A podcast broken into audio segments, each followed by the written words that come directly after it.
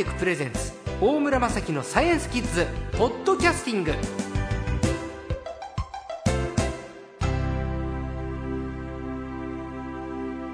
さあ今週の最高はですねカブトムシゆかりさんですこんにちははい、虫の国からこんにちは。カブトムシゆかりです。よろしくお願いします。よろしくどうぞお願いいたします え、はい。えっと9年目にして初めてアイドルに出ていただいてるという。いや、私すごい今日光栄で、うん。ちょっと今まで出てる方見たら、ちょっと教授とか先生とかすそうそうそう。ごい方ばっかりだから、どうしよう私、なんか虫のお姉さん大丈夫かな専門家じゃないみたいな。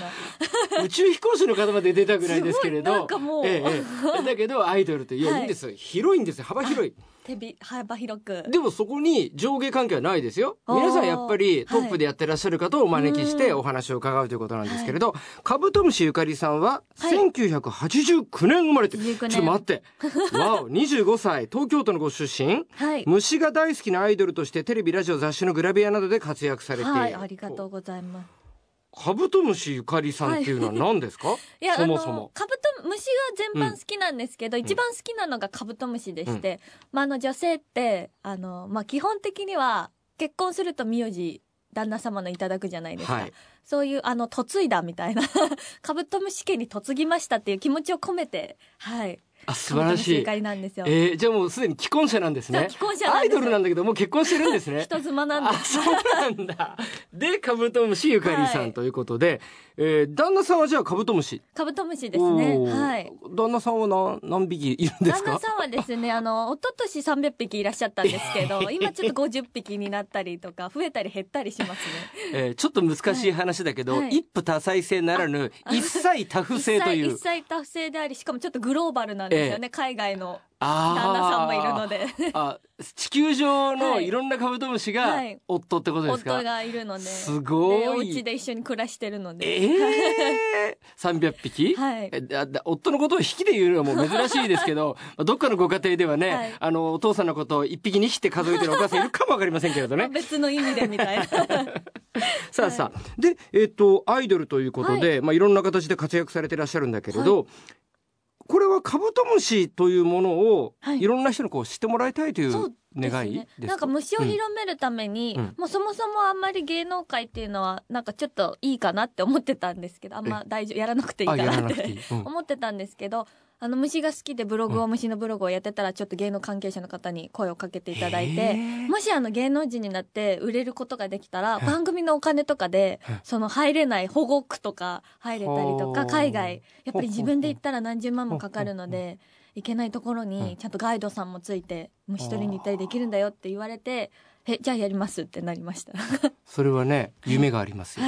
僕もあの子供たちにはね、はい。やっぱり自分が行きたいところとかは、うん。自分ではどうしても限界があるわけでね。その世界に入ったことによって行ける世界ってあるよってことは、はい。取材者として僕ずっと言ってたの。うん、だからそれおっしゃる通りで、へえじゃあ何？虫のブログがきっかけで芸能界？そうですね。もともと不動産であのオイルをしてたんですけどオイルをしながら、うんまあ、ちょっと半ば養殖かっていうくらいの量のカブトムシを飼ってて、ええ300匹。はい。はい。それをこういろいろブログでアップしたりとかあと、まあ、自分の日常とかもアップしてたらちょっとアクセス数が増えて、はい、声をかけていただいたという。そうか。無視はされなかったってことですね。虫だけに。え。行きたいところは？行きたいところ私ずっと行きたかったのが、中米のコスタリカだったんですよ。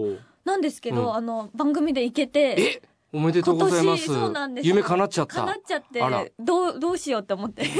次の目標どうしようかなって思ってて。コスタリカはすごく平和な国なんですけど、はい。カブトムシもいたんですか？カブトムシいました。すごいあの人気のヘラクレスオオカブト。ええまあメスしか見つけられなかったんですけど、もういたりとか。ヘラクレスオオカブトっていうとね、はい。カブトムシの図鑑では大概犬市場に出てくるヒーローインパクトの強い、はい。あそれコスタリカにいるんですか？コスタリカにもいるんですへねでもメスしか会えなかった会えなかったんですでもメスは角ない？メスは角ないんです。コガネムシの大きいのみたいなんですけどでもやっぱりあのすごい感動しましたね。その今までお家で飼って虫かごの中で見てるヘラクレスとええ。やっぱ現地のうん。まあその森林の中にいる野生のものって全然違うなと思いましたね、なんか確かにね。となんかなんとなく目が生き生きしてる感じがしました、僕もねデパートで売ってるヘラクレスを見ただけで、確かに自然に生息しているヘラクレスオオカブトを日本人が日本で見ることってなかなかないわけですよね。そうですよね、うん。はい。え次に行きたいところは？次に行きたいところは、うん。あのボルネオ。あボルネオね？はい、はい。あの養老先生がボルネオ大好きでよく、はい。行ってらっしゃっていろんな虫取ったりとかしてて、なんか蝶々とかも色が綺麗なんですよ。すごいあの暖かいところなのええで、ええ。ボルネオ行ってみたいなって。コスタリカよりは近いし、行きやすいじゃちょっと。ね来年は行けるように仕事頑張ろうって思います。あとはちょっと病気に気をつけてね、虫刺されとか。そうですよね。熱病とかいろいろありますもんね。うん。はい。さあそもそもじゃあそのはい。虫に興味を持ったきっかけというのは何でしょう？はい。虫に興味をきっか、持ったきっかけは、まあうん。本当物心ついた時なんですけどもともとお母さんがガーデニングが趣味だで、庭いじりが？はい。花嫁修行に私にお花を教えようとしたんですけど、いいね。はい、昆虫って食草っていうのがあってやっぱ、はい。その種類によって食べる草とか、うん。食べるものが違くて、うん。でお花の種類を覚えていくうだんだん覚えていくうちに、そのこのお花にはこの虫がついてるみたいなその害虫にちょっと注目しちゃったんですよね。したらなんかそのみかんの木を育ててたんですけど、みかんの葉っぱが食べられちゃって、うん。なんか鳥の糞みたいな芋虫がいるって思ったらそれがアゲハチョウの幼虫で、でその鳥の糞がちょっとしたらなんか緑色の新幹線みたいな幼虫に変わって脱皮して変わって。って思ったら最終的にあんな綺麗な蝶々になってしまったっていうその醜いアヒルの子みたいなその鳥の糞に擬態してるところからはあ。あんな美しい姿は想像できなかったんですけどあそういう過程をちょっと見届けていきたいなってうん。34歳の時に。すごい、うん、あでもそれって誰もが多分、うん。今ラジオ聞いてるキッズたちも、はい。誰もがきっと思ったところだと思うんだけれど、でもそれはなんでかなとか綺麗だなとかうん不思議だなと終わっちゃうんだけれど、はい。そこからこうのめり込んでったってことそうですですよね。ね結うん構なんで今あのやっぱり環境を変えていくっていうのがすごい、その自分の住みやすい環境にとどまらずに、うん。そのどうしたら数を増やしていけるかっていう多様性多様性、うん、そうですね。ん。なるほどね。いやいやいい話です。うん。あの25歳とは思えない すごくすそういいいいねきっかけではい。多分今聞いてたらあこういうきっかけでお仕事になっていくんだっていう,、そうね。さらには芸能界に入って憧れのお仕事になって、はい。アイドルにまでなるんだっていう、うん。実はアイドルのきっかけははい。庭にあるお花にあのやってくる虫にあったっていう。はいそうなんです。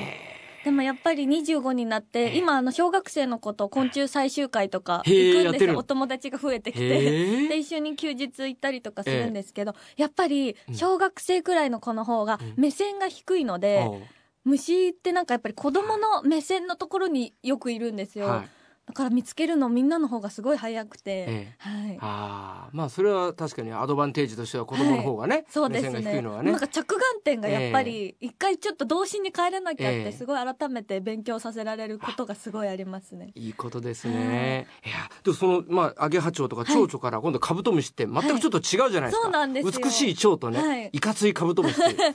そ のカブトムシにこう変わった理由というのは？初めはお庭の虫が好きうん。でやっぱりその自分のフィールドというか初めての昆虫フィールドがお庭だったんですけど、お庭にいる虫ってよあの蝶々とかテントウムシとかバッタとか、結構近づいていったら逃げてしまう。飛んでピョンって逃げていってしまう虫ばっかり追いかけてたんですけど、あのスーパーに行ってお父さんと初めてカブトムシを見た時にこうなんていうんですかこっちをどんと構えてこっちを見てる感じがして、すごいなんか肝が座った虫がいるなっていう。でそそれ何歳の時ですか？それ多分もう 5, 5歳4 5歳とかもう3 4 5とかの。5歳で 肝が座った虫がいると。なんかなんでこの虫は逃げないだろうみたいな、私を見ても驚かないというか、うん。こんなに堂々としてられるんだろうって思って。